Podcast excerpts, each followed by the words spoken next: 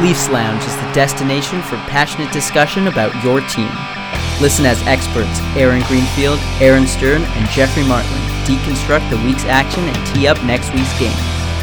One team, three opinions. Welcome Leafs to Lounge. our finale of Leafs Lounge, and uh, a sad, or no, not a sad finale, but a, It's bittersweet. It's a bittersweet. We have uh, a special guest, not to bury the lead, uh, who wants to be. I, I think Aaron, Aaron Greenfield, will um, reveal the special guest since you went to all the hard work of pr- S- getting shooting out here. emails to uh, big, big, uh, big names in the industry. Reveal it, Aaron. Reveal it. Mr. Darren Dreger, Wow. TSN insider, As you probably know from the title of this uh, podcast. will be joining us later today. We'll be joining us at any point. We don't know when, but a Darren Dreger phone call will be happening. But first, let's let's introduce Aaron Stern here. Aaron Greenfield, Jeffrey Martland. All right, the this is usual cast the of usual- uh, troublemakers. the original cast. Uh, I guess this is the only cast. I think it's pretty pretty much. impressive that we stayed together for four Yes. years. But we did have a little, a little uh, David. Shout out to David Morisuti, Yeah. who, who appeared. Stepped uh, in and uh, what was few it times. third year? Last I- year he I- stepped in a bit. He stepped in a bit. Yeah. Yeah. He, he got the job done. Good Very for him. knowledgeable. Yes. Yeah, a Grit knowledgeable. grinder, if you will. He's, going with TSN. All right. Uh, I don't Okay, know fine. if you would want to be called that, but um, it's a compliment. It is a complete compliment. But yeah, a, this a is, grinder. Yeah, I guess so. But yeah, this I would say he's an all-star, but Yeah. I think that's more of a compliment. potential last show. As of now, we're calling it the last show. You never know what the future holds. Yeah. Maybe Yeah. maybe next Fan 590. The show's on. We'll say uh, maybe No. we oh, can. sorry, sorry. TSN. The, the reason the re- it's the TSN theme today. yeah well the reason that we're not coming back next year is because Aaron Greenfield has a beautiful opportunity in uh, L.A. Yeah. Um, he's working for Fox Sports. Fox Sports. So we'll see what me and Aaron Stern can do. yeah, I Um, haven't been at Sportsnet, but uh, Yeah, well, we'll, we'll, we'll see. yeah, as of now, do you know what you're doing? No, I don't. We'll see. Um, but that's that's good. We got Aaron at Sportsnet. Maybe Yeah. he can. Work his, work the Get- connections. Get, us on Yeah. the fan. Get us on the Yeah. fan. But uh, next Tim and Sid.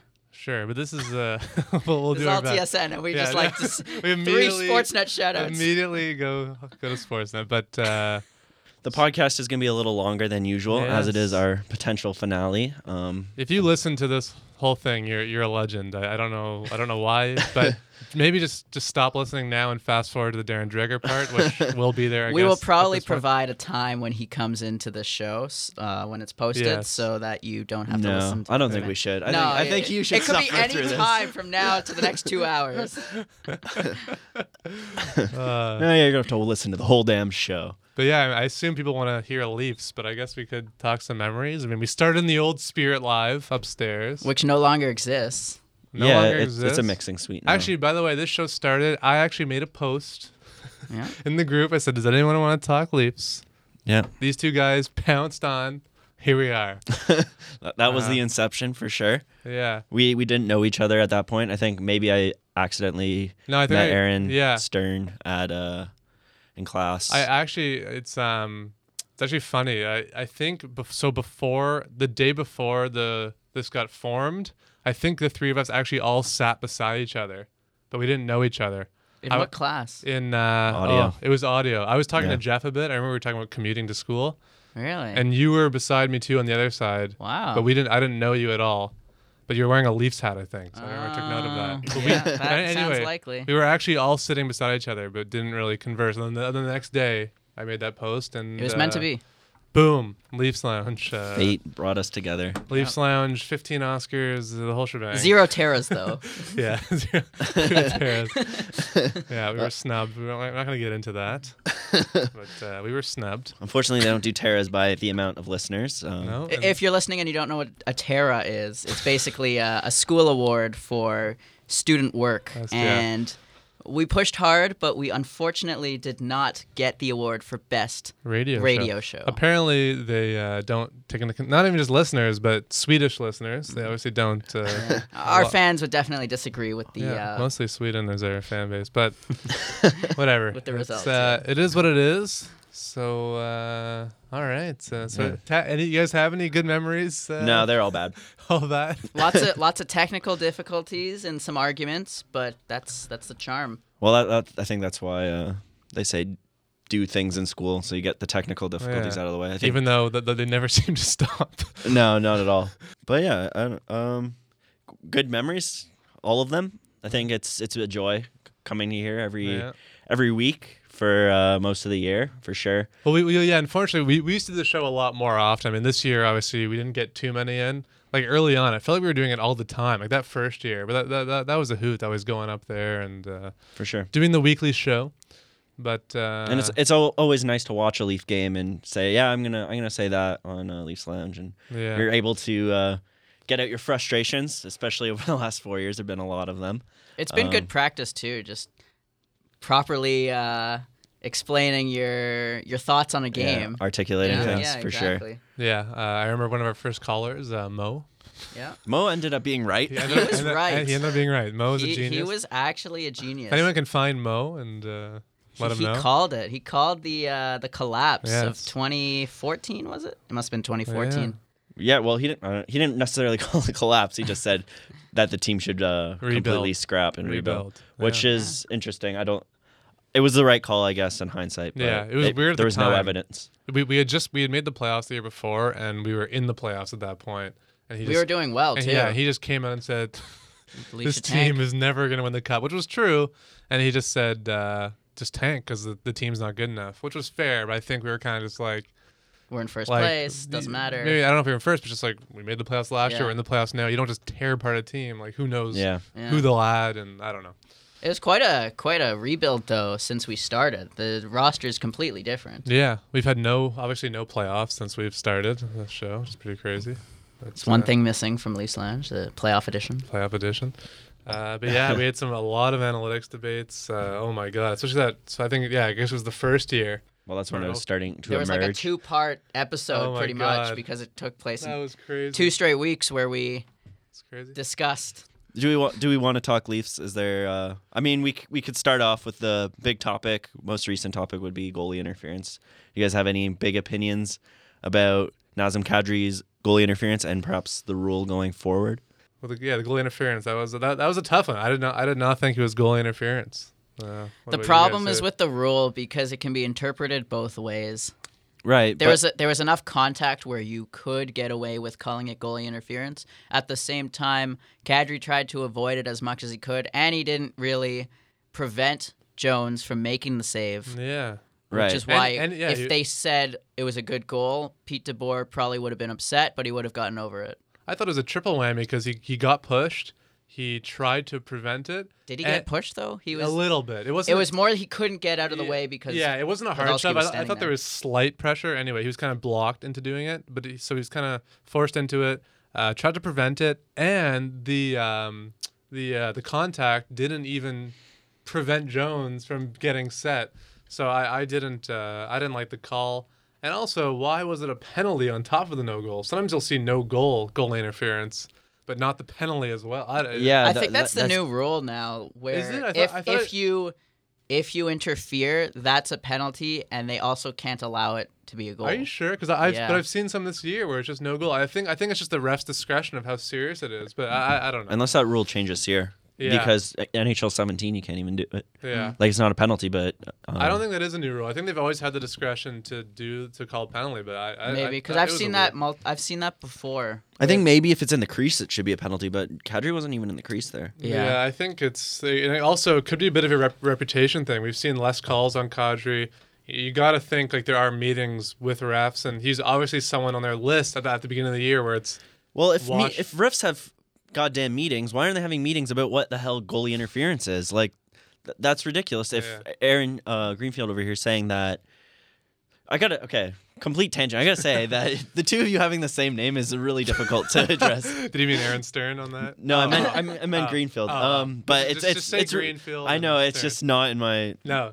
It's not a the way, reflex at, at all. Yeah, and talking about memories, we, we should, yeah. In fairness to Jeff, this has been very difficult for him with two Aaron's. Uh, so- It's not easy. Anyways, yeah. Yeah. So, so back to the Leafs. Sorry. Yeah. Complete tangent. You can cut that out. That's fair. No, no. We, we, as I We're- said, we're keeping this natural. This is all natural. Yeah. This is the finale. You want the goods. All right. Anyway, so as Greenfield was saying earlier, that I mean, it's it changes all the time, and it's it's kind of up to the ref's discretion. It shouldn't be. I mean, there should be a precedent. I mean, uh, it's it's ridiculous that a ref can decide a game like that. Essentially, he just decided the game like that. So Yeah, no, I agree. As Greenfield said, it, it is ridiculous. Uh, No, in the precedent, but Yeah, that was uh, that Did- was that was it. But I do think that they, that yeah, so they have meetings, and uh, I'm sure they do try to figure out what goalie interference is. But then, as it happens, it just like it's so subjective. And uh, Right. but Kadri would be someone where at the beginning of the year, he would be on the list of people to watch for as a, as a bit of an embellisher and someone who drew the most penalties. And now he's not drawing so many penalties. So I don't know if this had to do with that, but he seems to uh, have a bit of a reputation with the officials now in Yeah, terms of so- getting calls. Not good. Not good to have history, I guess. Do you guys see uh, changes coming forward, though? Going forward, at least? In terms of what? In terms of um, either oh, the, the- rules, maybe making them a little less gray. Um, I just don't know crease how. rules. I think it's pretty difficult to. I wouldn't know how they would go about Yeah. doing that. right. Speaking of rules, though, um, I saw a lot of people also complaining about the shootout again, um, and some people saying maybe do ten minutes of three on three. I actually think that would be a lot better. I think w- that yeah, I wouldn't be opposed to that. I, I I think that it's a CBA issue though because you Really? can't ask For more. players to work more if they're not being paid more.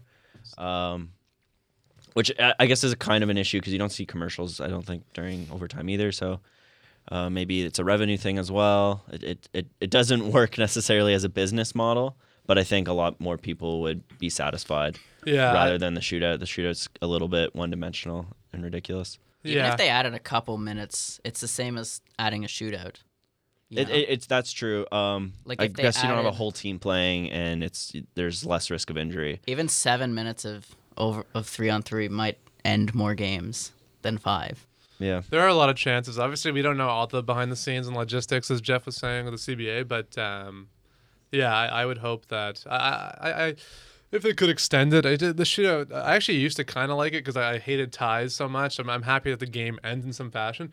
But now that the three on three is so exciting, you don't want it to end, and then the shootout happens, and it's just so And it's awful. it's so bad, and it's not even as exciting anymore because the three on three is so exciting, and it's just a horrible way to, to decide a winner, especially as a Leafs fan right now. But the Leafs uh, have never had a goalie who is good in shootouts. no, but Most teams don't. yeah, actually, actually, Reimer shockingly was uh, wasn't bad in shootouts. Uh, may- maybe it was, maybe it was like one season or two where they're actually decent in the shootout, but but but yeah, they, they they've had some issues. Um, but uh, yeah, I, I I don't know if it'll happen, but it'd be nice to extend it because three on three is amazing and shootout sucks. How do you guys feel about? Well, Aaron or Stern, you said you didn't like ties. Greenfield, how do you feel about ties? Not a huge fan, to be honest. Um, Yeah, ties suck. it's kind of a buzzkill after all that time. Uh, like I, I, that's one reason I couldn't get into soccer ever. There's so many zero zero ties, and I don't like that. And then also they go into penalty shootouts, which is equally as terrible. Well, yeah. But we're not going to talk about soccer. Um, no. Shootout, yeah. I, I mean ties. I grew up with ties for a long period of time, uh, watching hockey, and I never really liked them. I didn't really understand Yeah. the point. I guess it's not good TV, but I don't think shootouts are good TV either. If if that's the the goal, I don't know.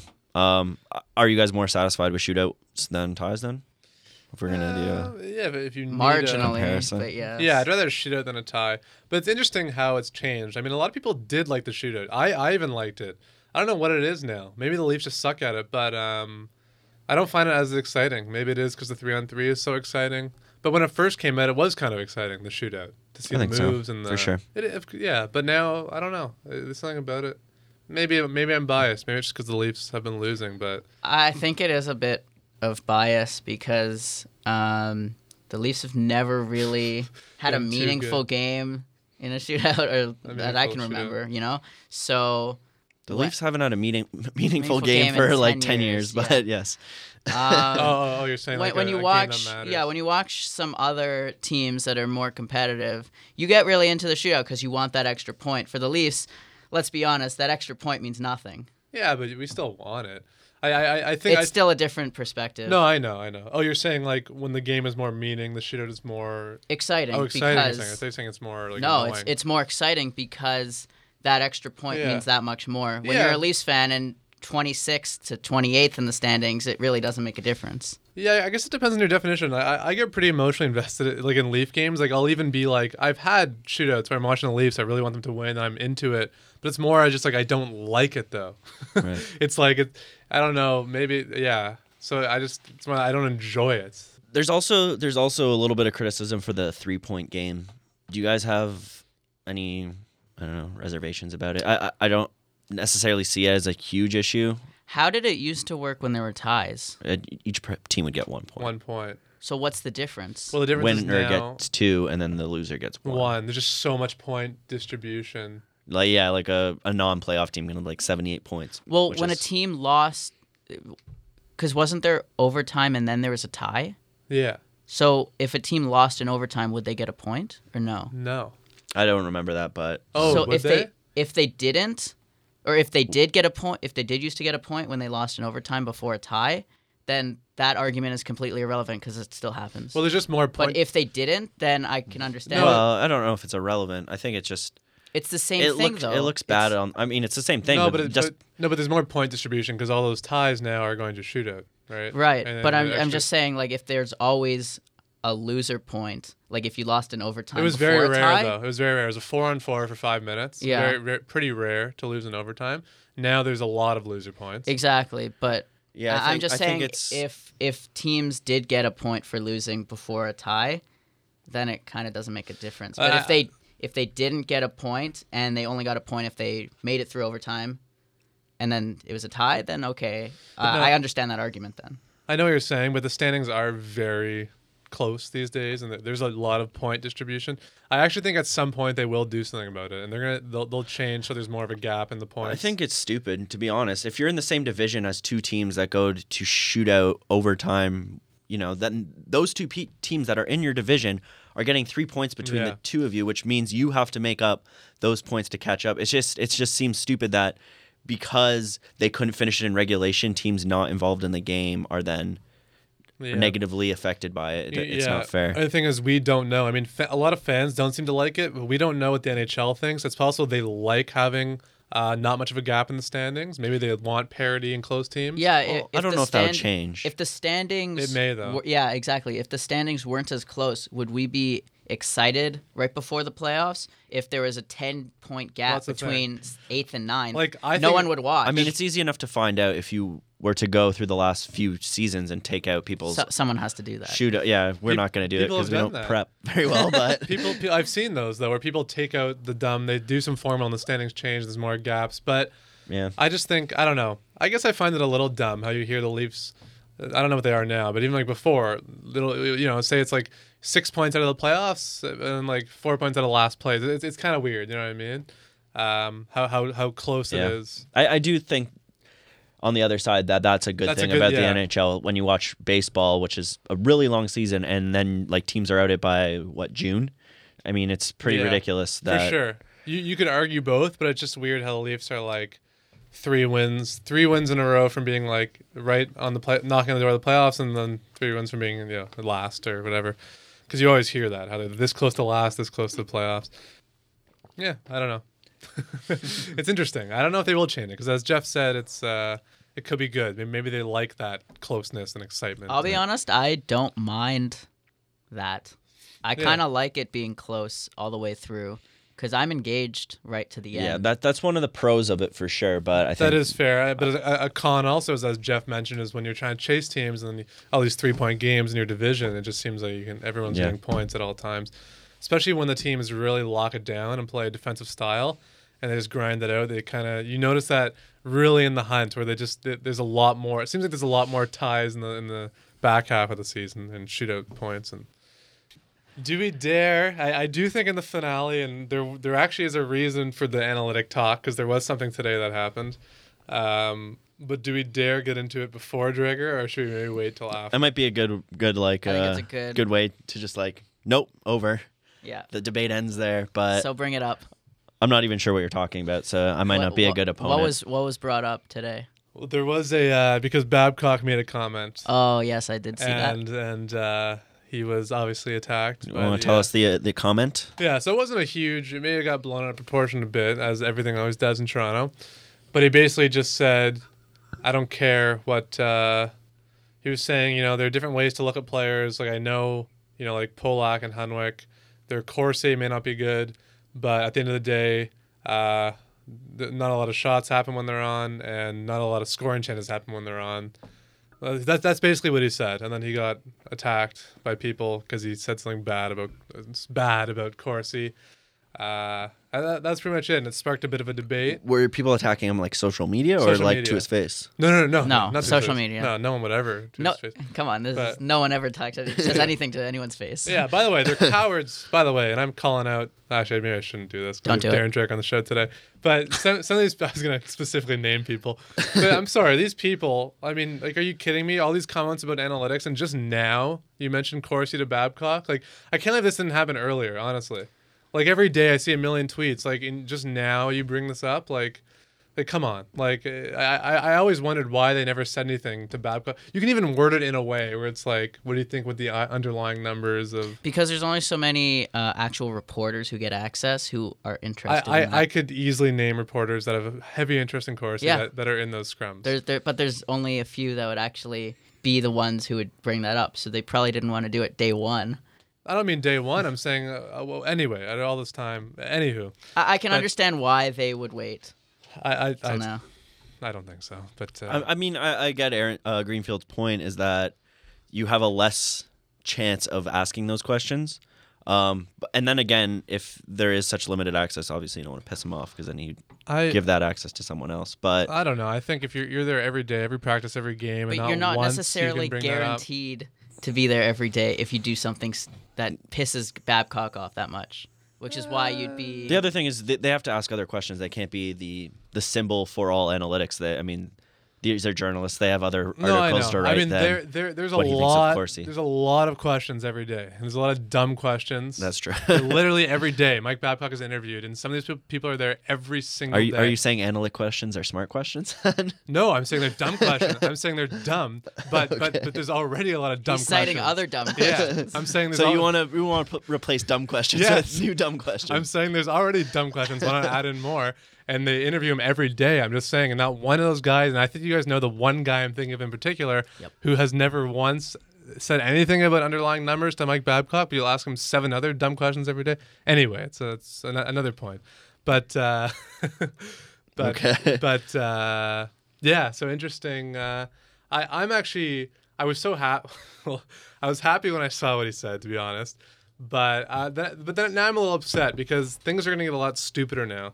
Because now these analytic idiots are going to start to dislike Babcock more and more. I think, which is ridiculous because he's a legend.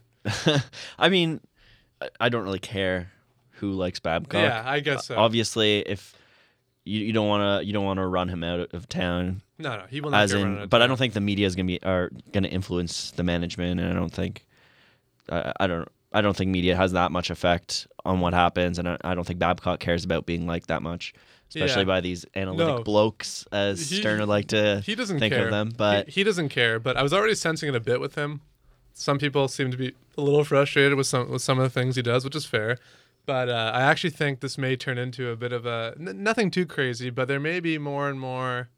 I, I saw some anger on social media today. the other thing There's is he- always anger on social media. but- It, it sounded like he was citing analytics. Like it, it didn't sound like he had too much of a problem. He was saying that, well, yeah, but they also suppress a lot of shots, which is uh, generally the defense defensive responsibility.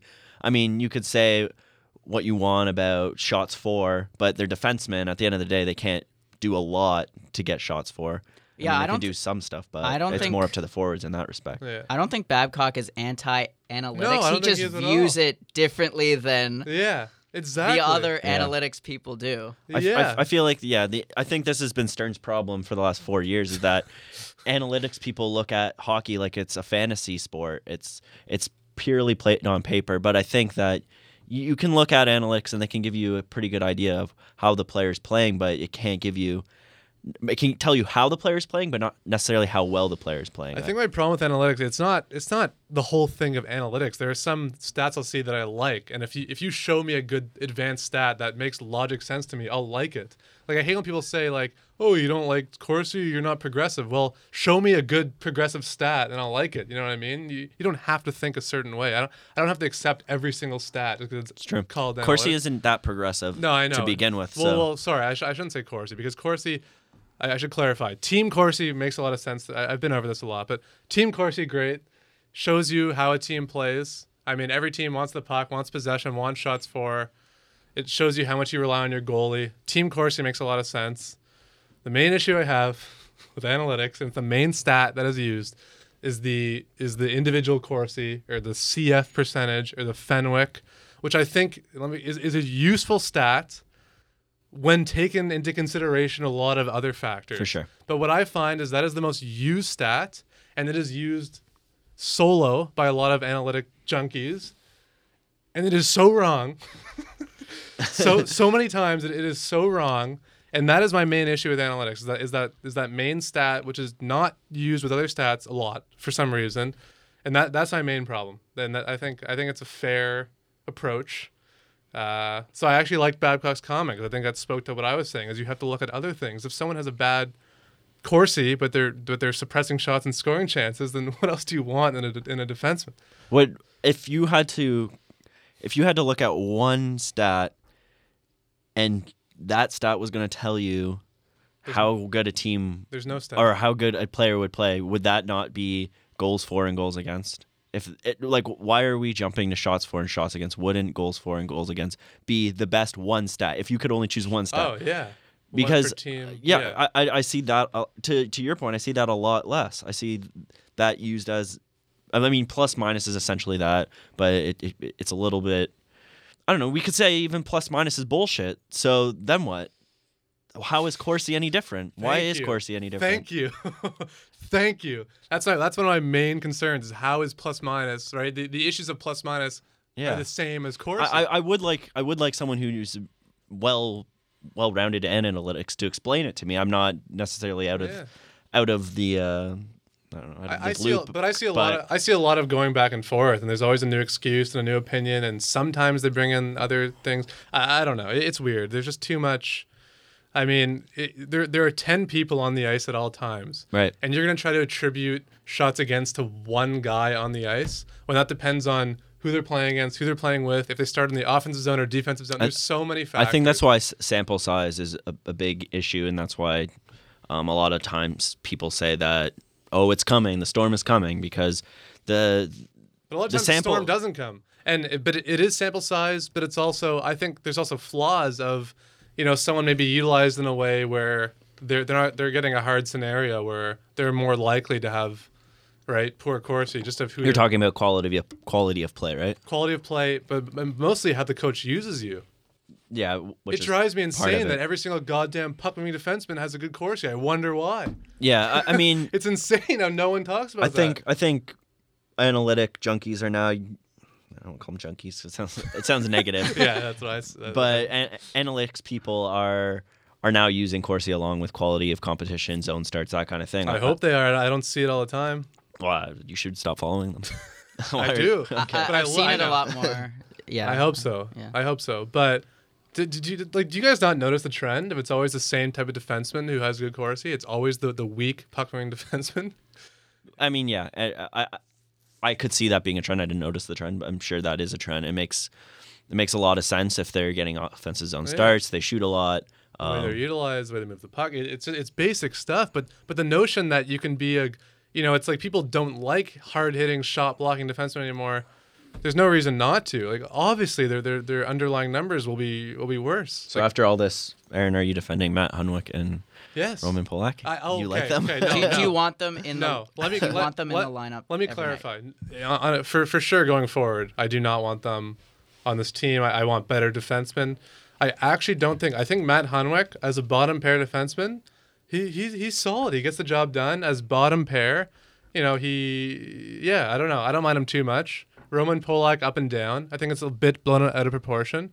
But I think they're better than like Frankie Corrado from what I've seen, or even Marincin uh, from what I've seen. But uh, I think it's blown out of proportion. I think whenever Hunwick, uh, sorry, Hunwick and because of the nickname, Hunwick and Polak are on the ice and a goal's against, people tweet about it. But when Gardiner is on or does something wrong, no one tweets about it. It's propaganda. it's, prop- it's propaganda. For sure. I mean, optics They- they- they factor in, but they Gardiner gets a lot of shit. They, I don't. Well, they could go six games without a goal against, and then one goes in when they're both on the ice, and all the analytics people will tweet about it. And then you know, I, I saw there were a couple games ago. I think you know Gardiner and Carrick had a brutal game, or even last night, Gardiner almost blew the game in overtime, and I see nothing about it.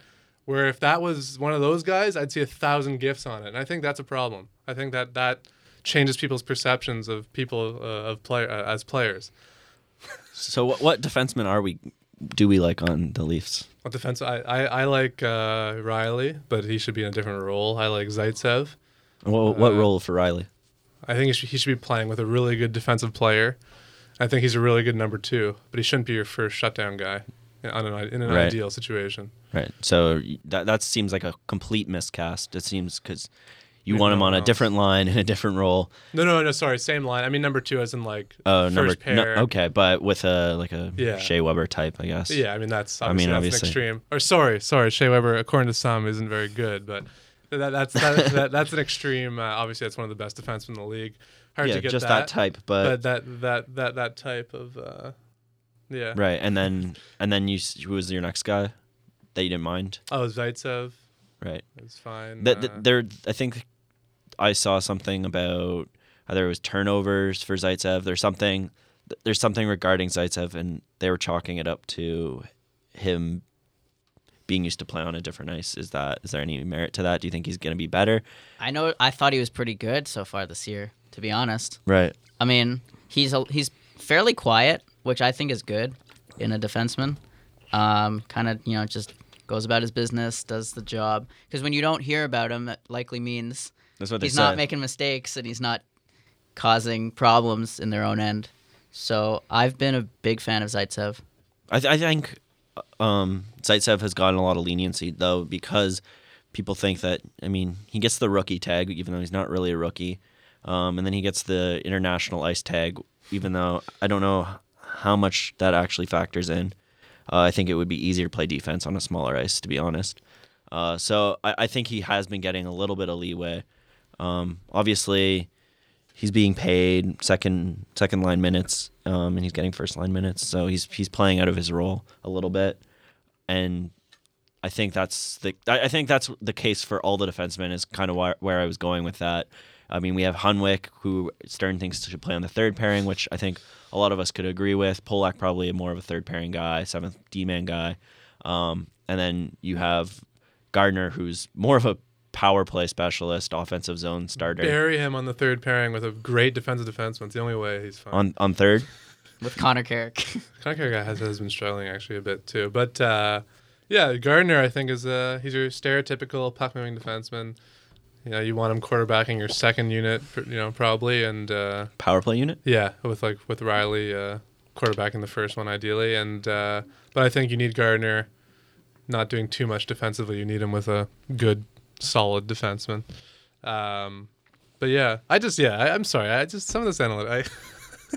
I, we, we already went over, but I was watching the game a couple weeks ago. I think it was against the Habs with a bunch of people, and there was someone there who I didn't know too well, but one of these analytic idiots who likes analytics. And the whole game, he's on his phone looking at charts the whole time, like quick updated analytics. Oh God. Okay, you're looking at charts, telling me who's having the best game, and he said he would not want Shea Weber on the Leafs. He said he's a negative, and and he said and, he, and he's one of these Jake Gardiner lovers. He says Jake Gardiner is by far the best defensive defenseman on the Leafs, and he's an elite defenseman, because because the because the numbers tell you this. Like Right. that is borderline insanity.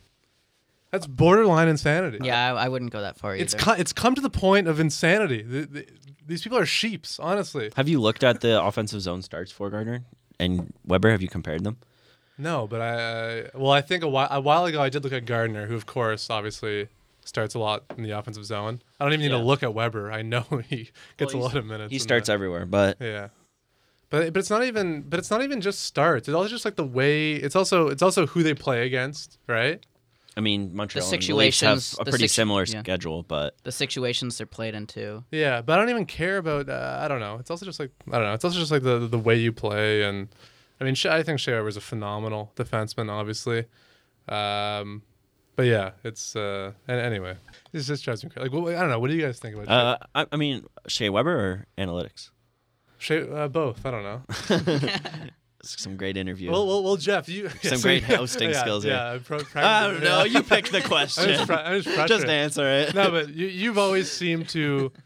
I, I'm I'm all about. You, I think my stance has remained kind of the same. That it's all about moderation. Just, Yeah. Just taking in uh, all the information you can. Don't don't shoo it away unless it's you know it's mumbo jumbo, which I don't think a lot of these analytics are.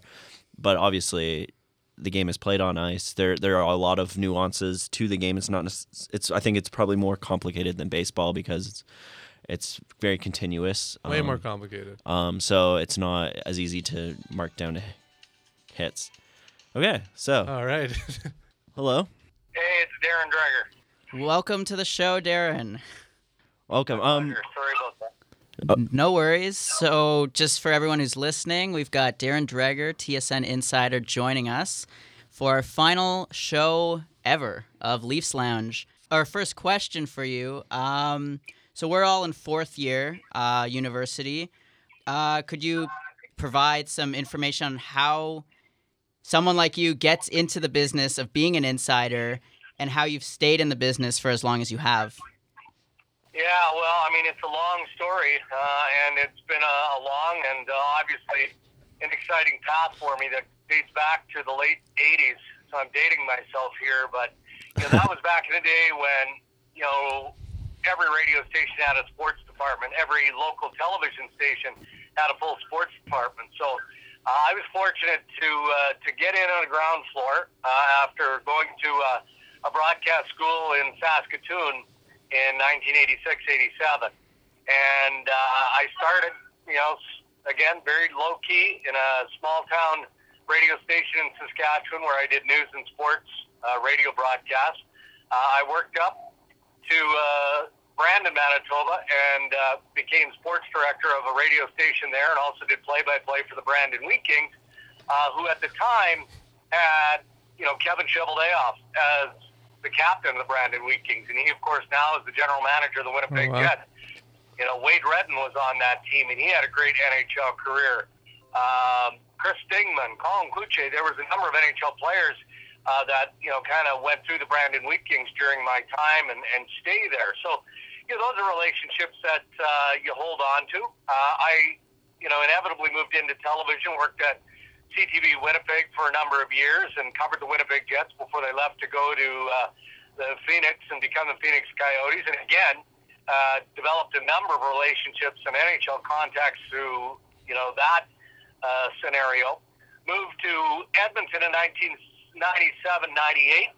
Hosted the Edmonton Oilers games for a startup station called A Channel, uh, and again introduced myself to a number of you know NHL people through that season of travel.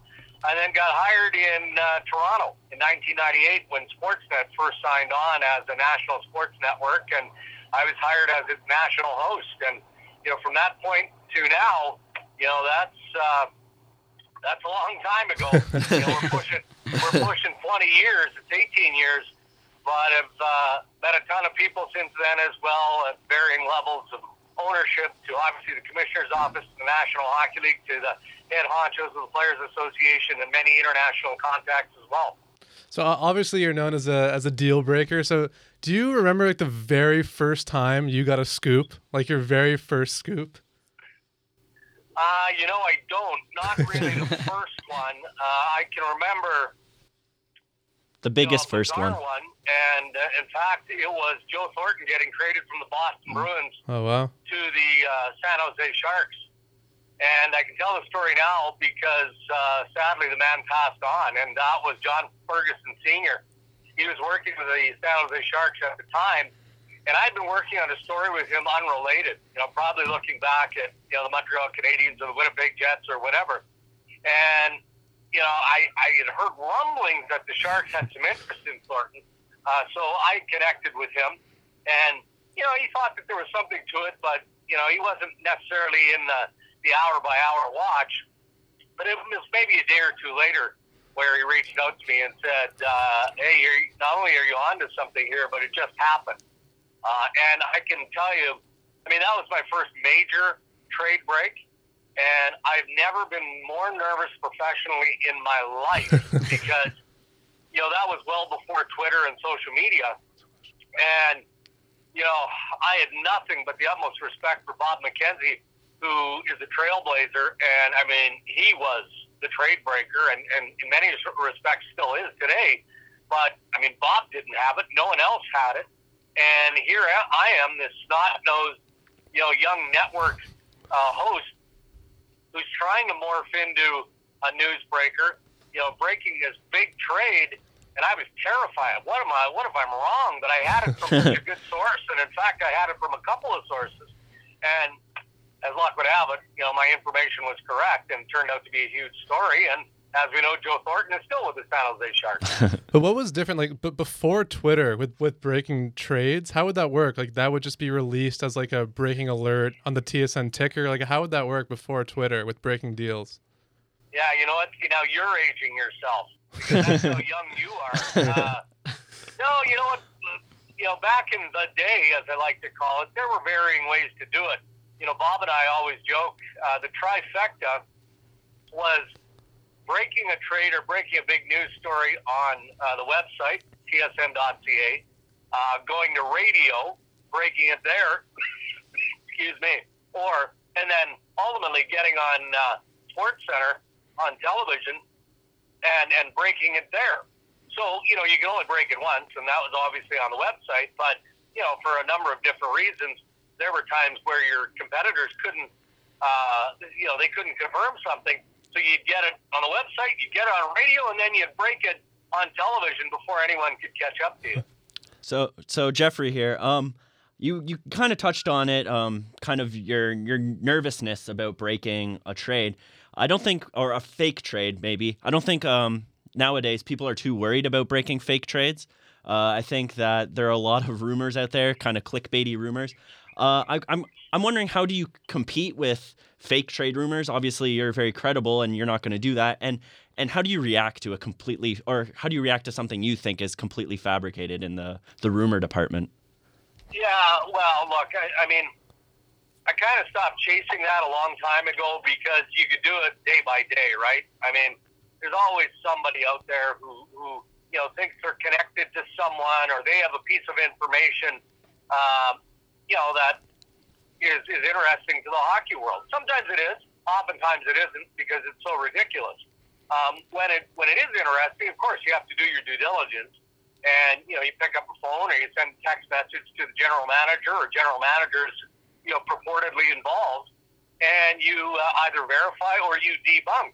And I won't often engage. I mean, if if somebody tweets something that's just flat out wrong, chances are I'm not going to correct it, you know, yeah. unless the team, you know, wants me to, to shut it down. And that does happen from time to time, you know, because it involves a specific player or whatever, and they just don't want to have to deal with the nonsense. But, you know, it, it's getting less and less, uh, which is a good thing. We don't have, have to deal with that, you know, as often as we once did. And, you know, the fact that I, I like, I only deal with Twitter in terms of social media and news breaking in that regard. Right. And I think anybody who knows anything about social media and has followed me on Twitter knows that, you know, the verified account is verified for a reason. and yes, there are aliases out there and all of that, but you know, if their accounts aren't verified or they have 50 followers, chances are that's not me. Right. you, you you touched on a little bit um, the fact that GMs will contact you to debunk certain trade rumors because that's of a benefit to you. Um, why else may a GM talk to you? Not not to sound rude, but like why would a GM want uh, rumors to be out there about about their players? Is there um, is there an example of, of like how it would be a benefit to a GM? No, not really. And and keep in mind, you know, breaking trades uh, or firings or signings or any of that is just a part of what we do. Um, you know, for example, today you know, I'm on the That's Hockey desk with Gino Reda and Dave Reid, and you know, unless something happens in the next five hours, you know, I'm not breaking news or I'm not breaking a trade. What I'm doing is taking the viewer inside certain stories, inside you know the story of the Florida Panthers and what's going on there as they take on the Winnipeg Jets, uh, things like that. But on occasion, uh, you will get you know a manager, and and rarely is is the situation where they pick up the phone and call us to say, can you sort of float this guy's name out there? That that almost right. never happens, but you know we deal with general managers on a day by day basis, just based on background and and making sure we know what we're talking about when we go to air or when we tweet something. And you know, uh, I'll ask a will say, hey, you know, it's pretty slow around the NHL right now in terms of trade activity and whatnot. Are you hearing anything, or you know, is there somebody that you might consider moving? Well, you know, we're looking for a top four defenseman. Um, you know, Right. this guy's name has been kind of out there. I'm not shopping him, but would I consider trading him if the right piece came back? Yes, I would. So Right. that's kind of a back and forth that happened. Okay. So after all, this is a Leafs show. Um, how would you describe an overall assessment of how the Leafs have played so far this season? Uh, you know what? I would say predictably, uh, but you know maybe even a bit above average in that sense. Uh, I think that everyone expected that the Toronto Maple Leafs were going to be a better team. Uh, I don't think there's any doubt of that. How, how could they be worse than what they were last year? Uh, and they, they needed to take it in the teeth last year in the fashion that they did. Otherwise, they, they don't land Auston Matthews. It's that simple. Uh, so, you know, this is really, for me, year one of the rebuild of the Toronto Maple Leafs. And I don't believe they're going to make the playoffs, but I think that they're going to keep it interesting. And so next year, then they'll make an improvement. And then maybe they do get into the playoffs next year. And then year three of the rebuild, you know, now they're they're a team that's ready to push, and who knows, you know, maybe even contend for the Eastern Conference. It's possible, uh, somewhat unlikely given you know how patient you have to be in the development of young players. But I think this team is pretty much exactly where I thought they'd be. So you touched on improvement and development a lot. Um, as someone who spends a lot of time around the Leafs team, the dressing room, things like that, how would you describe Mike Babcock's effect on the roster? Well, he has considerable influence. Uh, you know, the work ethic of the team, uh, everything about it, the defensive structure of the Toronto Maple Leafs, uh, you know, how he uses certain players, you know, Matt Hunwick or Marincin as an example, you know, the hardworking guys like uh, Connor Brown or Zach Hyman. I mean, those heart and soul type of guys Babcock loves. But he also understands and has a deep appreciation for how you have to have balance, how you need to have elite skilled players to make it work, to have success. And, you know, I'm sure you can see that in, in Auston Matthews and in, you know, Nylander and, uh, and Mitch Marner and, and go down the list. Uh, so, you know, I think that, you know, he's very honest and realistic with what he has right now. And I know because I talk to Mike often enough that uh, he likes this group. You know, he loves this group. He sees great things, but he also knows that you know they need some other pieces to turn this team ultimately into a Stanley Cup contender. Yeah, speaking of other pieces, like obviously you look at the Leafs, they have a good coach, they have a solid goaltender, it looks like an Andersen, solid forward. So obviously everyone talks about the D. We need some D. In your opinion, like what is the best way of the Leafs going about that? Is it in the in the upcoming draft? Is it free agency? Is it a trade? I know there there were some rumblings about uh, Dougie Hamilton, but in your opinion, what is the best way for the Leafs to finally get some good uh, defensemen in here? Yeah, I mean the best way is to draft uh, because it's the least expensive in terms of you know what you have to give up in the form of assets. You know, the Toronto Maple Leafs could afford just about any player when you push aside a salary cap. Um, but you know, if there's an appetite for a player, you find a way to, to make it work from a cap perspective. Um, but you know, to, to draft the defenseman and be patient, as they've been with say Morgan Rielly, and as they'll continue to be with Zaitsev, you know, that also takes some time. Uh, so, eh, you know, Toronto's in a place now where you know they like what they have, but they know that they're going to have to add a piece. So I, I'd be surprised if they didn't try and add that piece using some of their assets uh, via trade or in unrestricted free agency they try and sign one. But uh, you know, Lou Lamoriello is a very experienced and, and can be an aggressive general manager. And if the right defenseman surfaces, then he's going to make a play. The problem that you have, though, when try, it's like trying to land a, a top-notch goaltender. Everybody wants that player, and and everybody wants a, a top four defenseman. Yzerman and the Tampa Bay Lightning have been looking for one forever. So is Colorado. They're incredibly hard to find. So you know, Lamoriello is going to have to be patient, and in the meantime, hope that what he has internally continues to develop. You you touched on the uh, the ability of Mike Babcock and um, I guess the effectiveness of Lou Lamoriello. I, I'm wondering, uh, in your uh, 20 year career or plus, um, where does this Leaf team rank in that department? Um, over the last, you know, I'm thinking like the Gilmour era and the uh, Sundin era. Where where does this rank uh, next to those eras? In in terms of Uh, I, I, in turn, I think yeah, in terms of c- competitiveness and maybe just organizationally. Yeah, look, I you know I wasn't around you know during the Gilmour era. I mean, I was in Winnipeg and I covered the Toronto Maple Leafs anytime they came into town. Um, I think, excuse me, I'm battling a cold.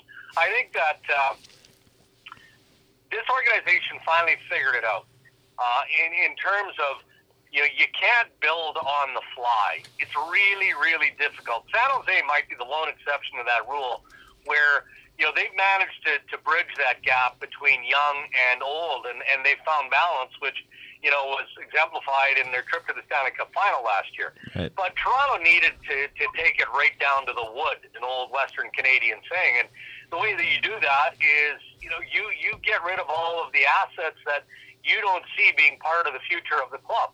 And, you know, even though it hurts a little bit in moving a Phil Kessel, you, you get excellent return and you utilize those pieces, you know, to, to draft and, you know, maybe bring in others to uh, develop through your American League system. But the key word in all of this is you have to be patient. You can't expedite the process. And I, I think that this current regime in Toronto is maybe unique in that. I'm not saying that others haven't tried. I know Dave Nonis as an example. He, well, he pitched that message. He wanted to do this when he was assisting Brian Burke, and Burke didn't think that that was the right way to go. Maybe Maple Leaf Sports and Entertainment, the ownership board, didn't want to do that.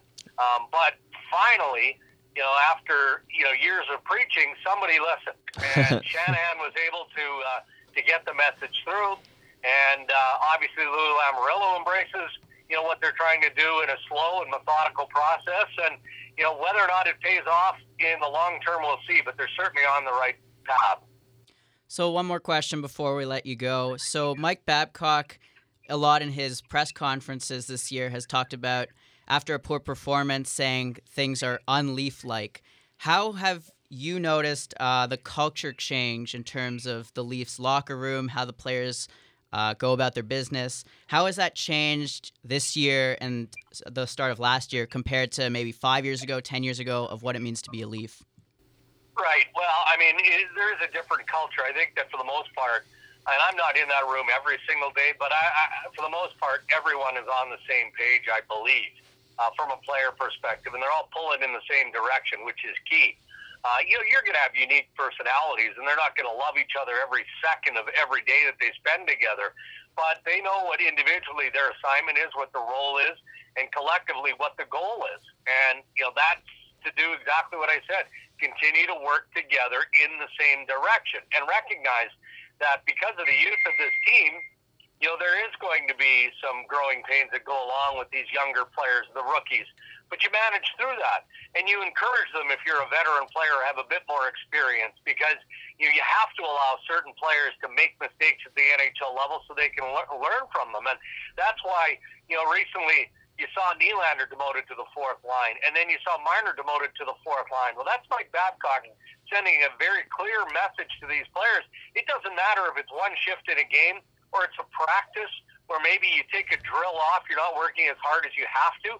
He's teaching these guys how to be pros so that when they're ready in a couple of years from now, they're capable of being the elite players that they have the potential to be. All right. Um, we know you're really busy, so we really appreciate you taking time to speak with us today. Hey, my pleasure, guys. Yeah. And, uh, look, congratulations on your run at Ryerson, and Thanks. all the best as you uh, head into the new and tough world of uh, sports journalism. Good luck. Yeah, thanks, Darren. Thanks. You're Thank someone we're, you're someone we all look up to. We really appreciate you coming on. You bet. My pleasure. All right, thanks a lot, All right. Darren. Have a good one. So that was the definitive Darren Dreger. Was that interview. him? Was that him? I think it's imposter. No, that was awesome. He, that, That was amazing. He, what a legend that man is, honestly. And people take shots at people when you know, or, or if they don't report the right thing and stuff. But what a kind professional. Took 20 minutes of his day. 20 plus minutes to to, of his us. day, and he spoke like he would speak on TSN or any network. Like he was passionate, even though I'm sure he knows no one's gonna listen to this. um, You could give up a little more dirt because no one's gonna listen to this. what with what? No, no. Oh, he's oh, joking. oh, oh, okay, sorry, I thought. Um, but anyway, Uh, yeah, that was awesome. Those are great answers. Yeah. Great answers and very nice of him to uh, Oh, for sure. to come on and to speak so. Uh, and what impressed me, it just shows you how long he's been in the business and how passionate he still is.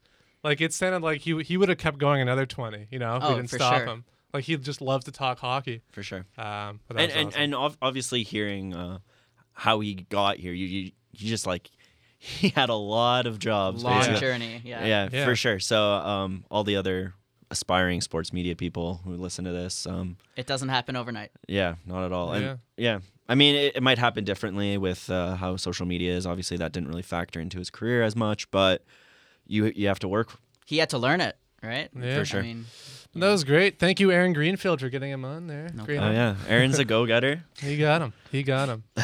um, but uh, yeah, that was great. Yeah. So if uh, you were listening for the Darren Dreger podcast or podcast, the Darren Dreger interview, you can now turn us off. Unless you want, this is where the good stuff happens. Yeah. this is the really good stuff. We're gonna talk about Matthews versus Laine for three hours. Yeah. Perfect. Um, I mean, you could read about it for three hours. The way the media has been uh, Yeah. just a- attacking this topic, it's it's a little bit ridiculous. I, I assume we all have the same stance, but we can uh, get into it. Well, but well, yeah, we're all gonna have the If we same. have But but th- was there anything Dreger said that you guys found uh, Okay. that really? Sorry. No, no worries. No, no, no. We can get into Matthew's line. I just yeah, we obviously had a great guest. Uh, I just thought his journey to get here. yeah, You I, know, don't- I didn't realize it took that long. Yeah, I didn't know he was a Yeah. host You- either. You, you don't you don't get that kind of information on Wikipedia about Oh, someone's career. absolutely not. I probably should have looked that up. Oh, I, I looked it looked it up. It, it was not that long, and I think that's kind of the beauty of uh, actually talking to someone rather than just googling their name. Um, yeah. but I, I, I think I think one of the interesting things was what he said about Dave Nonis and kind of his. I mean, he, there was a little hint about it. Obviously, you'd like to get into that relationship a little bit more. I think GMs are a fascinating thing, at least for me. But he he, he said that Nonis was trying to do something different than uh, Burke. Did you did you guys see that? And Nonis's short short tenure here. Do you? I mean, I can definitely believe it that do you he would have had a different opinion, wanted to do a different way, Yeah. But just didn't have the power or For the sure. Right. ability to, you know, take control. When For you sure. when you have two guys who have worked in hockey a long time, you're you're never gonna think the same way. The Leafs now, I mean, the way Mm-hmm. Lamoriello, Dubas, Shanahan, whatever Hunter, I'm sure, right? You you have to compromise, but everyone has a different Right. opinion. So for sure, I can imagine there may have been some. I, th- ish- I ish- think um, I mean even just joining the Leafs because he Darren mentioned that um, there might have been issues with management as well and how manage or not man- ownership how they might have gone forward. I think that might have uh, thrown a throw I don't even know thrown a gr- wrench, yeah maybe, wrench a curveball, and yeah yeah all these all these metaphors throwing a wrench in kind of uh, Nonis's career because I mean he's still working but he's not really in personnel GMing It can damage your reputation yeah. completely. And Well- I, I think it's been a lot, really damaged. Um, if you look at the kind of the criticism on social media, I mean, there's some um, from professional broadcasters, but I think that they're a little more tame in what they can say and probably know a little more, uh, have a little more perspective on it. But I think I think just him telling us that is is really informative. It gives everyone kind of a understanding of how Nonis was ta- uh, restricted, and and on the flip side of that, how vital Brendan Shanahan was to changing this team around. He, I, I don't know why ownership felt like they could listen to Shanahan, who's had no experience really in this field, as opposed to Nonis, who has um, lots of experience. But um, it seemed like ownership was just, you know, I think at that point, though, I think Shanahan got lucky that when it was his turn, it was like, okay, enough is enough. Like, how many more times can we go through this? right. And fans were getting fed up. It got really It got really right before bad, he took over. where it was like- it was wh- probably one of the worst I've ever seen. You would have to like, you have to be crazy to, uh, to to not realize like, there's no way we can win. You know, we can't do this again by like trading for veterans and like we got to do this the right way. But but let me just play devil's advocate. I'm sure. I mean, GMs have been restricted in Toronto. They felt they had to win now. I actually think Burke. He may have actually himself not believed in rebuilding though. I think he actually wanted to do a speedy rebuild himself.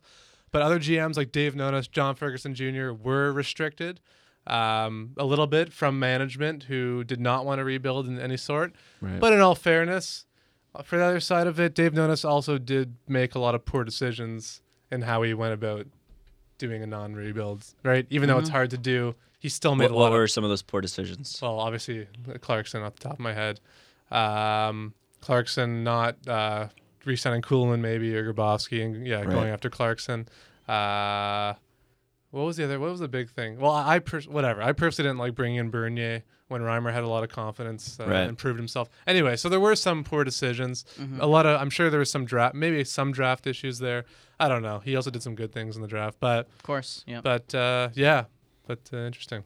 Did did you take anything away from that Stern? Like, what was your from the interview for from Darren's interview? What was your big takeaway? Yeah, I mean to be honest, like we asked pretty basic questions where you kind of know generally what the answers are going to be, but we just like to hear the insiders say it. But I thought the interesting stuff, yeah, like you guys mentioned, I think Greenfield mentioned, or maybe you, Jeff, was yeah, like just like the the, the journey, kind of because I didn't know all that of Right. and it was just just to hear how nervous he was. But but as I said right when the interview ended, um, the thing I actually noticed the most was just his passion when he was talking, and how he just treated it like it was Yep. you know Any a- other any interview. interview, and he was just he was willing to talk for as long as he wanted and gave good insight, and I was very impressed. I So- think you need that to be able to stick around that long because people sure. can see through if you're not passionate and you're not, you know, Right. giving good answers. You're just giving the lazy take. yeah. But the ones who have stuck around as long as they have, you can tell why. Well, they want to talk twenty four seven, of Exactly. course, For and sure. and battling a cold, and he's still and he's still so Yeah. very good, very good stuff. Very good. Very good. Just like Auston Matthews and Patrik Laine. There you go. It's time. Um, the big debate, the big media debate about who should have gone number one overall. Can we get a who should have gone number one overall from Aaron Stern? Well, I mean, Laine has more goals, so end Oh, of story. okay. end of story. The, the debate: Why watch? Why even pay attention? He has more goals, 25 games in. So uh, close up shop, folks. Uh, Laine for uh, the Hart Trophy. So what what Yeah. bothered me is Sorry, let me just clarify. I was joking for anyone that's smashing their computer right now. okay, okay, go, go, go ahead, Greenfield. I don't mind the articles that say who should have gone number one I do. I do. Be- just because I, I understand it. I don't. In in draft years where there are two players, it's it's one of those bar debates. You're in, you know you get you It's one talk of the- for hours about who should have gone number one, which player is better.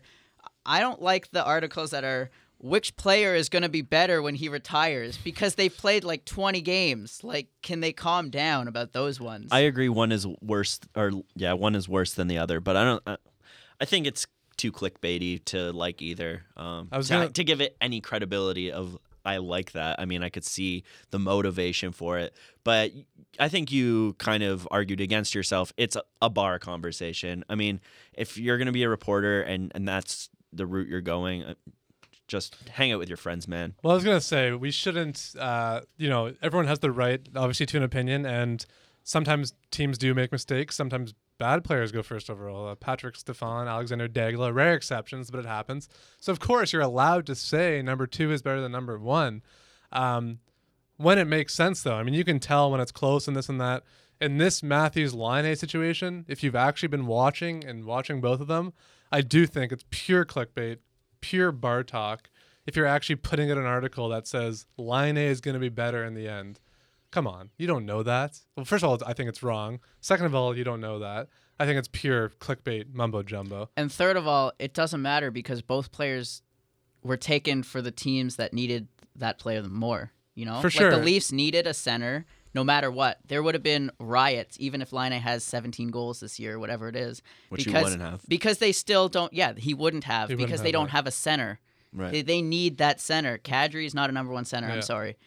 And they He's, some, needed he's not an elite center. I would say he could be a number one center. they needed Matthews for the long term to eventually become the team's number one Yeah. center. End of story. We need a number one center. We need a And number one Laine is succeeding because Mark Scheifele is turning into a number one center, center. Yeah, and I mean, he's getting all his goals that way. Yeah, I mean, I'm sure Laine he would have been. I, I hate to talk about this, but I'm sure he would have been fine on the Leaf. He still would have Of gone in course. goals. And I, I know I bring up a lot, but as much as people bash Bozak, he actually seems to be a pretty good passer in terms of you know we saw with Kessel, Marner for the most part of the year. He does get you the puck, um, so I'm sure Laine still would have had some goals, not as many as now. But, But, as we've uh, seen with Phil Kessel, goals won't win you games. no, well, yeah. So that's that's the issue is when people just talk about goals. First of all, Laine's played more games, I think four or five more games. Uh, it's 17 to 13 in goals if you're just going by goals. Um, I saw analytics people were saying that Matthews actually has more goals per 60. That's, that's not even an advanced stat, but it's just What about expected goals? I don't want to get into that. Nazem Kadri, four four thousand expected goals, none, none of them coming. But uh, so so uh, the uh, anyway, it's uh, yeah, that's so Matthews. He he's he's around him. He's, he's keeping up ish with the goal scoring, but then in every other way of the game, skating, stick handling, passing, defensive play, face-offs because Laine doesn't take face-offs. More important position, Matthews blows him out of the water defensively, and Matthews is going to get so much better. I've already even noticed in more recent games Matthews looking great defensively in some parts of the game. Well, Laine will get better too. Not, not to. He, he'll get better, but I don't ever think he'll be known as a good defensive player. I think Matthews No, will be known as a two-way. Laine might be one of the the more prolific scorers in the, of this generation. For sure. Which But Has but to be said. but one-dimensional. Uh, it's not even close. So goal scoring, Matthews is, is around him, as at least he's showing right now. Right. And then everything else, Ma- Matthews dominates him in the water. Keep in mind, Matthews playing with two rookies, also Laine with two amazing players. It's not even close. I'd also, yeah. Also, um, I think the the goals per sixty has to do with the fact that Laine is consistently playing on the first line. Um, so he has more ice time that way. Also, obviously, teammates are really good. A lot of power play time. Um, I mean, he has the skill. There's no denying that, but Yeah. it's one dimensional. And I mean, he's lucky that that one dimensional he's really good is the most important dimension, but and the easiest to measure. And that's why these arguments are happening. But there's a lot that you can't measure Yeah. that Auston Matthews going. Close the debate. It's done. Mic drop. It's over. We It's got over. A few more. So speaking of uh, scoring, the Leafs have struggled in terms of scoring just because they've averaged 30, 40, 50 shots the past week and a half to two weeks, have struggled to actually convert on those chances, and they've lost a bunch of hockey games because of that. I don't know if it's because the goalie just gets hot at the right time or if they're missing a piece up front. Of course, this roster isn't complete for when they're supposed to compete. But do you what do you think is missing? Uh, to not get in the defense debate again, I think just maybe time. They just need. I mean, I, I say not the defense because we've beat it to death, and uh, I, I think yeah, I think just with a lo- with a year, year and a half, um, a lot of these things they're gonna figure out. Um, obviously, they're a lot of the players are gonna get better, uh, more chemistry. I mean, I I, I think time is gonna be a huge advantage for this team. There's, um, they're not rushing by any means, obviously. So Yeah, but but saying that, I don't want to I don't want to attack your your point, but the overall, if you were to sort goals for, the Leafs have got to be up there, right? Like I, I don't want to overreact to any team, right? We see this any any team, any season, you're going to go through slumps of less winning, less scoring. Even the best team in the league, I'm sure, will go through a stretch where they don't score as much. So I don't want to chalk up the recent week or two, because overall they've ha- done a really good job scoring, and their offense is probably the strongest suit, right? They got a it's pretty impressive when you look at it with obviously Matthews, Marner, Nylander, but then a lot of secondary scoring with Bozak, JVR, Kadri. It's pretty good. Um, I have no problem with the offense.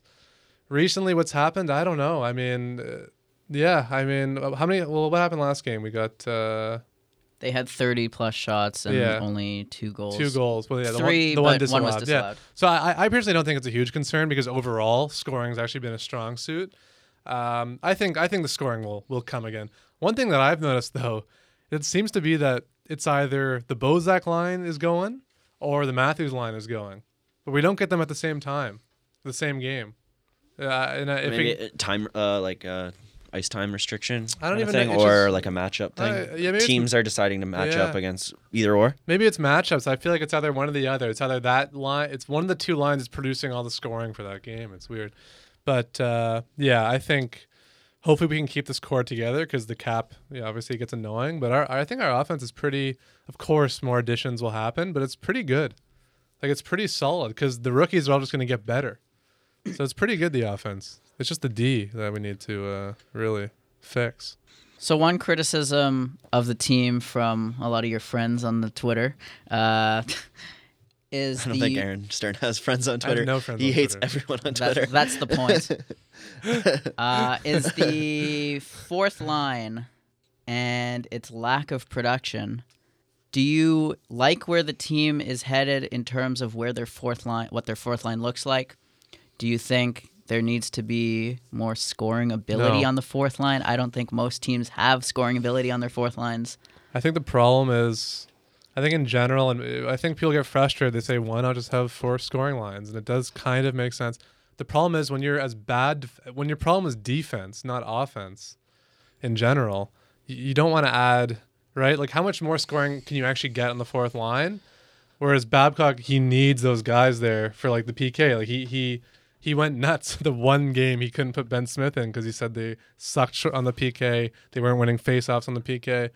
So I, I, I don't know. I, I really don't Yeah. think it's a big deal the whole fourth line thing. I, I, don't, I don't. I think they've been pretty good actually. Soshnikov creates some stuff on there. How much do you expect the fourth line to do? You There, know? there's there's a lot of issues with making your fourth line a scoring line. Uh, I would say eventually it'll cost too much. Um, you'll have to revamp that whole line. Um, you just scorers cost the most money. Also, like uh, Aaron Stern said, you need defense. Uh, Mostly scorers aren't also really good defensively. I mean, that Yeah. player is rare, and if you can find three of those, they're probably not going on your fourth line.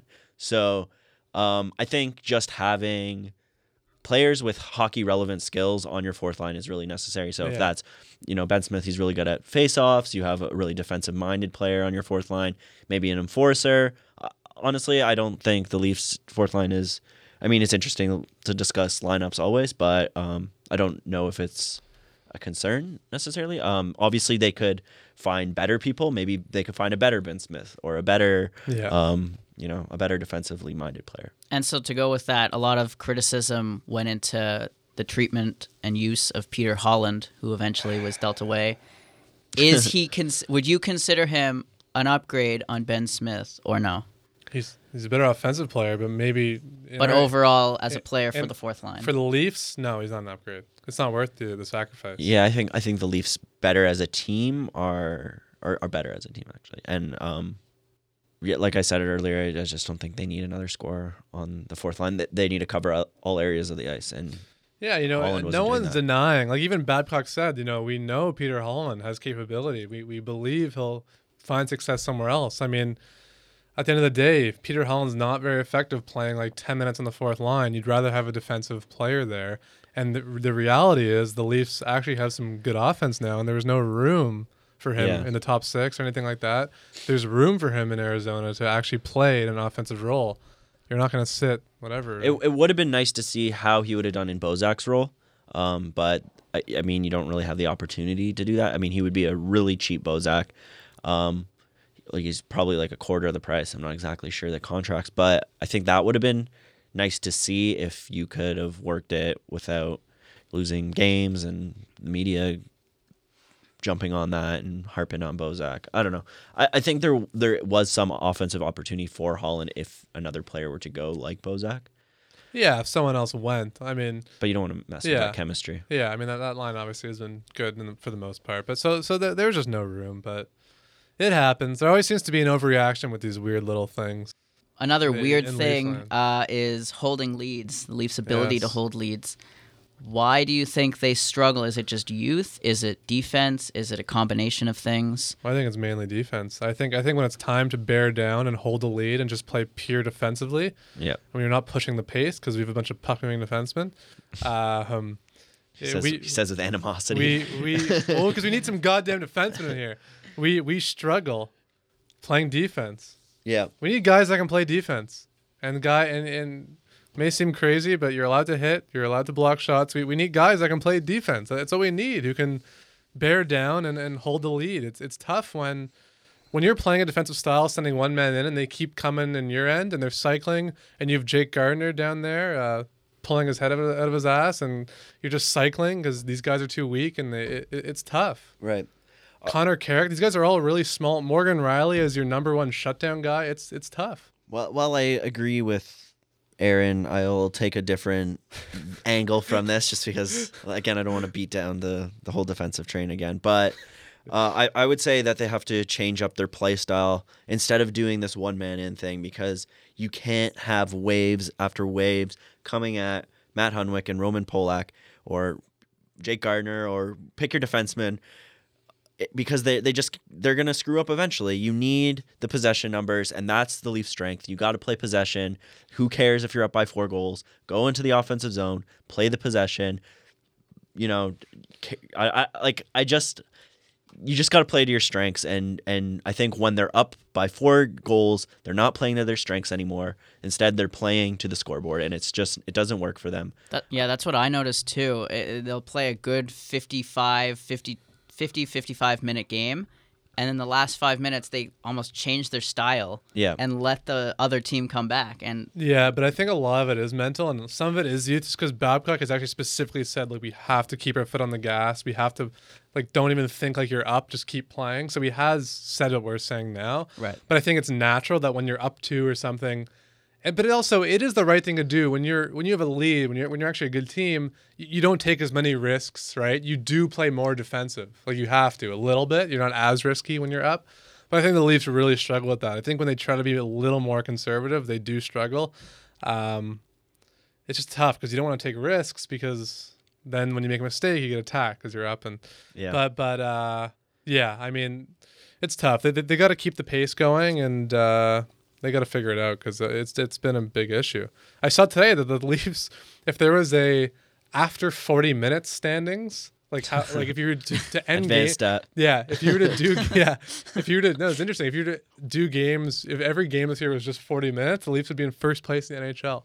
Wow. It's pretty crazy. What what place would they be in if you only played the third period? Probably last. and this is why the Leafs have a 50 year long cup drought.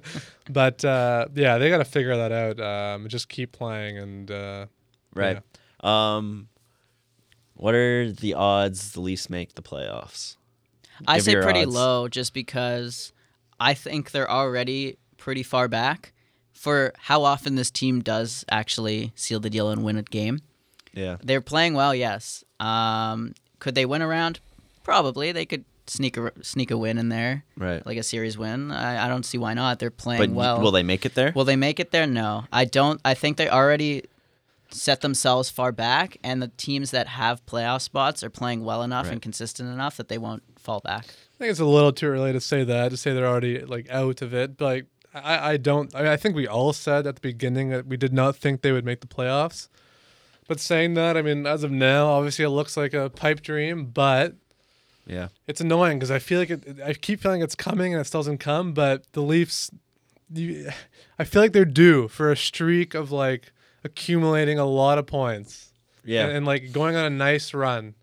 Um, it, it feels like it's coming. and It's been disappointing because it hasn't come yet, but I feel like they're due for one of those. Um, and it, one of those would put them right back in there. It's crazy how close the standings are.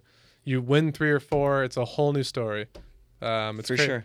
Uh, and and you look at where Pittsburgh was last year. Yeah. S- similar boat. Not that Leafs are Pittsburgh No. of last year, um, but I think it can happen. Is mathematically can happen, and it has it does happen pretty much every year. One team does it, so Yeah. it's not it's not out of the uh, the realm of Well, possibilities. it's, it's not even in miracle zone right now. They just got to win like three in a row right now, and they'll be right back in it. Yeah. But it's like, but I think speaking of that run, people have been a little disappointed this week. I think I thought maybe it would come. It was a huge missed opportunity losing that Avalanche game, and then losing that San Jose game when you're up two nothing. Because that's two wins right there. where- Two wins right there, and we have a five. That was the beginning of a five game homestand. The Avalanche game, huge missed opportunity so far. So hopefully we can. yeah, I didn't think they were going to win that Avalanche game after that losing 10-1. There's not a You, you, chance. you had a feeling. yeah. I, I did too. Yep. You had a mm-hmm. feeling, but then we played amazing. Um, But we should speak because it is interesting, and I don't want to get into analytics and stuff like that because I, I do obviously agree that you always want more shots. But I I saw some crazy stat on like the Leafs much higher winning percentage when they get outshot. It was something like they're like eight and four when they get outshot, and then like I don't know, like three and seven when they outshoot the other team, which is I think that'll even itself out though over a longer period. Yeah. Because then I saw some people saying, which kind of goes against analytics, but it was actually analytics people saying this, but they're saying when you're trailing, you shoot a lot more. hmm Right? So that also kind of goes against. I mean, yeah, that, that that seems like a fair argument, but I, I feel like that trailing stat is probably more when you're down by like two or three goals, Maybe. not one But, goal. but I do or- notice like doesn't And- it, doesn't it feel like in those games though where te- where the Leafs get like 45 50 shots it always seems like the goalie stands on his head. Yeah, Like what is it? Do you think maybe it's too much like just throw everything at the net? Do you think do you think it's too much of that? Or They're not actually good, great opportunities. Like what, what do you guys think about this? I mean, pretty often they, they seem like pretty decent opportunities. yeah, like sort of. It, ju- challenging. it just seems like all the time. I I- guess the only thing I would say is with especially if the Matthews line gets a lot of shots. Um, although no, I, I I was gonna say they don't have someone in front of the net, but Zach Hyman's in front of the net. If anything, they'd need someone who's bigger in front of the net. Yeah. I but- was gonna say the exact same point, and the thing about Zach Hyman, he's not big. Yeah. He's scrappy, and it's it's a different ball game um, Yeah. in front of the net than in the corners He does a good job, but it could be a more impactful job if he was bigger. for sure. Uh, I I, th- I see that as a big problem. I think it's getting those Getting getting, the garbage the after the fact. Yeah, Um, maybe. I'm just trying to think because it just seems like all the time. It's like whenever you hear about these like 50 the Leafs, it's always the the goalie is the story. and his 50 Maybe maybe they just need to get the younger guys just need to get stronger so their shot is harder to stop. I can't even. But No, even no, right no, now, no, it's, no, it's a pretty good shot. But what I'm saying, no, but like our scoring isn't a problem. I'm saying like when we get like 25 shots, we'll score three or four goals. Like, Yeah. it's just so weird. Like, I don't know. I've always wondered. Like, I don't know. Mhm. I think that um, that goes against to what we were saying earlier because the Le- Leafs are winning usually for most of the game until the last Yeah. you know ten minutes, which means unless they're getting all these shots in the last ten minutes when they're trailing, I don't I don't think that advanced stat really fits the bill with the Leafs because they're usually doing perfectly fine. They're not trailing a ton. I mean, I don't think they're trailing more than a lot of other that- teams. No, no, that wasn't specific Leaf uh, with the with the sh- with the trailing. That was just like someone said, just like generally, teams Yeah, will I shoot know. more when they're trailing. I know, and and you were saying that maybe because the Leafs are trailing, that's why they're shooting more. But I don't. But they've been I- leading a lot of the yeah, it doesn't yeah. sound like they're trailing a lot. Oh, you're saying? Oh. I, I see what you're saying. yeah. So um, I think I think it's interesting. I think that they're getting a lot of shots more because they're, from what I see, they are in the offensive zone a lot. And So we're nearing the end. It's very sad. Um, as we mentioned before, we have not had a playoff episode. We Yes. will not have a playoff episode, as this is the final Leafs Lounge episode. Where do we see this team in five years? ugh, oh, I'm playing goalie for it. No, um, Hey, Freddie's been good. Let's not. Let's, not, uh, no, he'll In be five his years, his contract contract's up. oh, Antoine Bibeau. Oh, he'll be long gone. Leafs. Oh, I honestly, I I kind of hope that um, I'm talking about them in five years and I can just do this then. But um, probably, I, I I feel like it's such a Leafer thing to say, but it probably compete like always in the playoffs. Um, have their their sights on the the cup. They're probably their main rival will be Tampa at the time. I feel like it's gonna be a big Tampa Bay rivalry because Tampa looks really good. Is Tampa still going to be good in five years? Yeah, for sure. Tampa's going to be probably the team we're always facing in the Eastern Conference Finals. They're going to be our division rival. Big predictions. Um, I Can't- disagree. I, can't- di- I disagree. Go, oh, yeah? go on. Go Here, on. here we go. A little, little I disagree. With debate. Tam- no, no, just at Tampa. I don't think. Okay. I think in five years, I think they'll be solid, but not conference final worthy. Who, who, who are you seeing as the competitors of? I don't- It's so hard in five years because so much can change. The only reason I'm saying that about Tampa, I think Stamkos is going to be he's going to trail off by then. Too many injuries and such. Hmm. Um, Kucherov is going to be making 17 gazillion dollars by then, so the cap situation will get harder. Someone won't be there who's already on the team. Bold prediction right here. Andrei Vasilevskiy is not going to end up being that good. Bold prediction. Oh. That I is a bold that- prediction. I, yeah, I don't know why. I, That that could derail everything I just Yeah. said, but I don't know why, and I know he's like promising. I don't know why. Bold prediction. Um, so that's why I think Kucherov a lot of cap, Stamkos will be done, and Vasilevskiy is not going to pen out uh, in Uh, the I'm gonna have- sa- I'm gonna save that clip when he wins five straight Vezinas. It's a very bold. I'm just kind of saying it to be bold, but there's my bold prediction.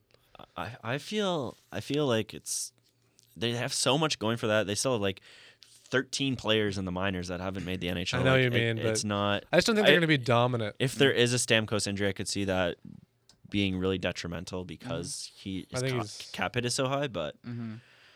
The, reason why I said that about Vasilevskiy is because I think it's just so classic hockey that like they'll finally move on from Bishop and give it to Vasilevskiy, and then something will go wrong. But wrong. Bishop hasn't even been that good. So I they know. almost have to. no, I know they have to, but I'm saying like it'll finally happen, and then something Yeah. will go wrong. I, it, just, it would just be maybe, maybe that's classic Leafs, not classic hockey, but I, I don't know. So Bold, bold prediction. So this is a classic Leafs question. Can the Leafs win the cup in five years from now? Yes, and possibly before. I think. I think they uh, they're on the right track. If they can figure out the defense, uh, I think the goalie's good in Andersen. The offense will work is good, and uh, figure out the D, and they'll be constantly in the playoffs, and they can compete Yeah. for the cup uh, within the next five for sure. I think. I think next year they make the playoffs, and then, and then it all be it all begins. So I hate asking this question, but I'm going to anyway. If the Leafs win the cup, what will this? How will this city act? They, this this city hasn't seen a real championship in They'll shut down. so long. It would be quite the quite the party. It would just be nonstop like that. That night and the next day would be nonstop honking and shenanigans downtown and Yeah, it, streets shut down. it would be the like parade would be how- insane. Also, places in northern Canada shut down when there's a lot of snow. It's gonna just be a huge snow Parties day in the Toronto. streets. no. Like I don't know what they're gonna do about the TTC. They're gonna have to automate it because TTC drivers aren't showing up to work. Like oh, buses will be flipped over. I don't know. It, it, I think it'd be it would be an amazing experience. Um, it'll be a big party. yeah. Um, I don't think the city knows how to like will know will know what to do because I, I, I there was the Blue Jays run, but they didn't win it this time around. They won it in the nineties. I, I I know they've never seen what would happen if the Leafs win a cup since '67. A very different time, obviously, but they would know that it would be Yeah. absolute insanity. Like they would prepare. They would have a lot of people on deck. They would For have a, sure. a little feeling mm-hmm. a little that bit, that yeah, it would be insanity. So for sure. I'm sure they would prepare. Uh, uh yeah, and, and I know when the like the Jays won, my dad always t- has told the story that like he couldn't feel his hand after because he was just high fiving High-five people, people. Mm-hmm. so much in Toronto because he lived down here, I think, at that point or worked here. So yeah, crazy. Yeah, fun fact: my dad was at that game, and we still have a Coca-Cola can from that game in my mm. home, a commemorative World Series edition Coca-Cola. Oh Never God. been opened. Oh, whoa. Yeah, may sell for uh, 4.7 billion on eBay. Or just open it when someone wins a championship, like all Right. those Chicago Cubs videos with the the guy who opened his beer the last Oh, yeah? whatever it was. Did yeah. you drink it? And he did drink it. Oh. It was a viral video. Nice. I guess I Um, guess that's worth it. You know, get a few views on YouTube. Exchange that can of Coke for a few views on YouTube. That's not bad. Will the Leafs be the first, the next Toronto team to win a championship? They they actually look like they're in the best position to, just because in the NBA It's in this impossible. era it's physically impossible to beat LeBron or or the uh, And Warriors. the Blue Jays have I their own the, issues. The Blue Jays look like they're They don't actually look that bad. they don't look that bad. I think they'll, they'll, they have chance for the playoffs. I don't think they're gonna be. But it looks like that their their contender. window of World Series was that those last two years, and Yeah. that may have just closed. So um, the Leafs actually look like they may be in the best position to. Uh, How about TFC? Do we do we include oh, them? well, they were close. Uh, I don't I know nothing about soccer. Close, but neither. no cigar. I mean, it's it, that sounds pretty promising from Sounds what like I hear. I- next year they I, could- if TFC is included, I think TFC, even though I know pretty much nothing about it, I, it just from I mean, you made the finals, and Yeah, everyone is saying that it's looking better from here, which is you know as amazing. yeah, yeah, yeah. I mean, it's just so hard to win. Obviously, it's hard to win a Stanley Cup. Like even the Leafs get good, they still have to like be better than like the big Western teams, and it, it's tough. Mhm. But hopefully, hopefully, they'll Hopefully have they get it done. But I mean, this is probably anticlimactic, but they're saying the Western teams aren't Yeah. even. I know, but there's just something big thing about anymore. it. There's something about Chicago. They always LA. step their game up in I know playoffs. it's the playoffs that worry me. It's it's the Fair. it's it's the big heavy game. It kind of That's why if they do it soon when they're still young, they won't know any better. They won't uh, tire down by the fourth round. Yeah. I, I mean, I think that's why you hope they get in the playoffs next year and they can uh, battle those woes early. Yeah, and as we end off, I think we should say, and I, I've heard people talk about this, like you know, this year's the last year of like people, you know, big emotions not really in it. I think next year is where Yeah. fans are going to be expecting some wins, and they'll be really upset if they don't make the playoffs or at least you know don't do relatively well. So next year, the, the the expectations are on.